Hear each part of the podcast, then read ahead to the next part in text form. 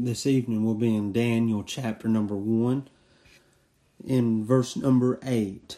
The Bible said, But Daniel purposed in his heart that he would not defile himself with the portion of the king's meat, nor with the wine which he drank. Therefore he requested of the prince of the eunuchs that he might not defile himself. But notice here in Daniel chapter number 1 that Daniel is in Babylonian captivity.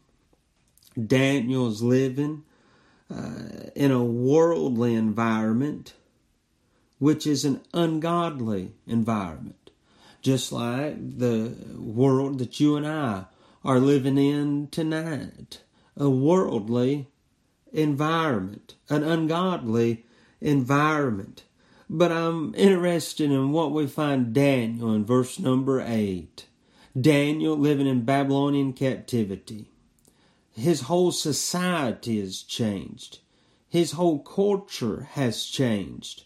But notice what it said in verse number 8. But Daniel purposed in his heart that he would not defile himself. Charles Spurgeon once preached a message on this passage entitled it Dare to be a Daniel. I wanted to ask you this evening would you, in our day and hour, you find what kind of world we're living in? We don't have to tell you what kind of society we're living in, one that is corrupt, one that no doubt is ungodly, anti God society.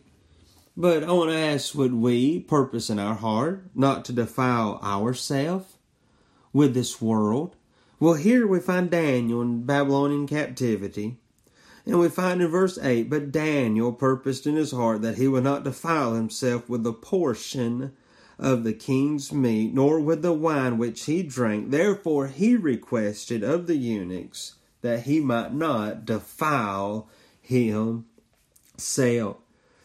Let's look here tonight at Daniel. We notice Daniel's name is a unique name, for it means God is my judge.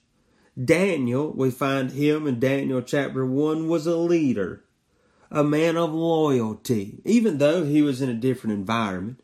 Even though he was now in Babylonian captivity, he was not going to allow their rules to affect his walk with his Lord. I want to say tonight that's just like you and I. We don't have to allow, even though the the world's rules are changing, the world's passing laws that contradict the Word of God, the true law. Even though the world is going against God's Word, does not mean you and I have to go against God's Word. For you and I are living in a day that we are to stand firm on God's Word, stand bold on God's Word, and that is exactly what we find Daniel doing here in Daniel chapter number 1 and verse number 8. He is standing strong to God's word. He could care less what the king's doing of Babylonian. He could care less of what what the eunuchs are doing. He could care less what the leaders are doing. He wants to do what pleases God.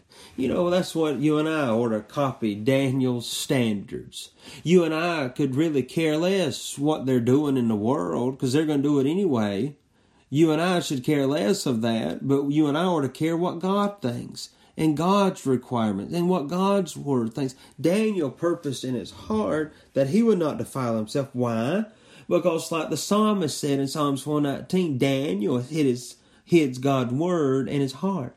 And when one hides God's word in their heart, they'll have this attitude of Daniel that he did not want to defile himself with a portion of the king's meat, nor with the wine which he drank. Therefore Daniel requested of the prince of the eunuchs that he might not defile himself. We find Daniel was a leader, we said. We, we said Daniel was a man of loyalty. But First of all, most of all, we say Daniel was a man that loved God. Daniel was more than just talk. He wasn't talking in verse number 8. He wasn't just talking a good talk. Tonight, there's many. There's many that talk a good talk. But that wasn't Daniel. Daniel walked the walk. He walked what he believed in. Notice here we find him, uh, he did not want to defile himself. Daniel went not with the crowd. There was a crowd with Daniel in this Babylonian captivity, but Daniel did not go with the crowd, but rather Daniel went with Christ. That's what you and I need to do uh, this evening. We should care less what the crowd's doing, care less what the world's doing. You and I ought to go with Christ regardless, regardless of what the outcome might be. Daniel lived a life that was transformed instead of a life that was conformed to this world. That's what you and I ought to do tonight. We ought to live a life that is transformed. For Paul writes in Romans, Be ye transformed by the renewing of your mind. Be you transformed. I'm thankful tonight that you and I are transformed. Not conformed, but transformed by the Lord Jesus Christ. Paul writes, Be not conformed to this world, but be ye transformed by the renewing of your mind, that you may prove what is that good and acceptable and perfect will of God. I'm thankful we find Daniel here in Daniel chapter 1. His name means God is my judge, and he's living in the midst of Babylonian captivity, not conformed, but rather transformed.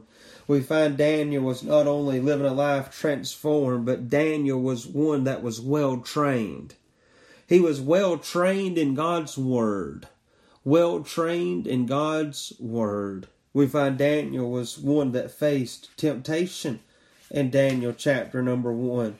But Daniel refused to yield to the temptation. The way one trains themselves will affect the way they yield to temptation.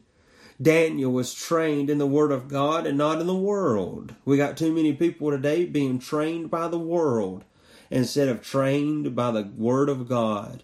See, we're living in a society much like Daniel's society. We'd rather just go with the flow, go what's ever easier. We don't want to make a stand, don't want to cause any problems. You know, Daniel could have been that way, but he said, I'll just stand with God. Daniel said, I think I'll just go with God. I want to ask you this this evening. Will you have that attitude tonight? I think I'll just go with God. I think I'll just stand with God. You'll never go wrong, friend. We'll never go wrong standing with God. We find him that he was well trained. He trained himself in God's word. The temptation. Now, this is what's interesting. Daniel's temptation was faced on food, the portion of the king's meat. Daniel's temptation was on the king's drink. He said, Neither the wine uh, which he drank. Uh, we find the first temptation was in the garden. It was based on food. Uh, that you could not eat of a certain tree, but therefore the serpent came and said they could eat of it. It'd make them like God. But you know what? We find the first temptation of our first parents in the Word of God was by food. Food of the world we find it interesting that the temptation Jesus faced in the wilderness in Matthew chapter number 4 was based on food. Uh, after he fasted 40 days and 40 nights, the Bible said afterward he was a hungered, and here comes the old serpent with some food. He said, Cast these stones, make them bread. And Jesus said, It is written, He overcame temptation by the Word of God. And Daniel would overcome this temptation because what was instilled in his heart, the Word of God. I notice here this morning, or this afternoon rather, not only do we find Daniel's name, the person of Daniel, he was well trained. He was living a life that was transformed. But we find Daniel had a purpose in his life. Verse number 8 it said, But Daniel purposed in his heart. That word purpose means it means that which a person sets before him as an object to be reached or accomplished. Daniel set before him to please God. Daniel set before him and wanted to accomplish pleasing God and serving the Lord. Daniel purpose was to serve and surrender his life to the Lord. I want to tell you this evening that you and I have a purpose in this life. You and I have a purpose in this life that is to serve the Lord, to serve God, to stand faithful to Him, to serve Him with everything that is within us, to serve the Lord. We notice here in verse number 8, the Bible says Daniel said that he would not defile himself. We find Daniel was a man of purity. He lived a pure life. A pure life, a life that was striving to be more like his Father, more like his Lord. Daniel was determined in verse number 8 not to compromise. Not to compromise. It said defile himself. That word defile means to pollute or stain. Daniel was determined that he was not going to pollute himself or stain himself with the sin of this world.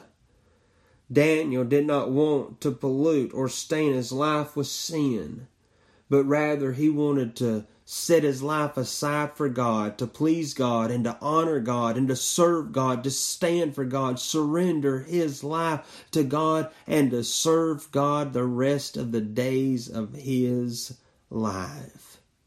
Just a teenage boy do we find in Daniel chapter 1. Daniel was just a young man, teenager, serving God, standing against sin, could care less what the king recommended or what he commanded. Daniel was not going to compromise, but Daniel was going to stand strong for the Lord and stand on the word of God.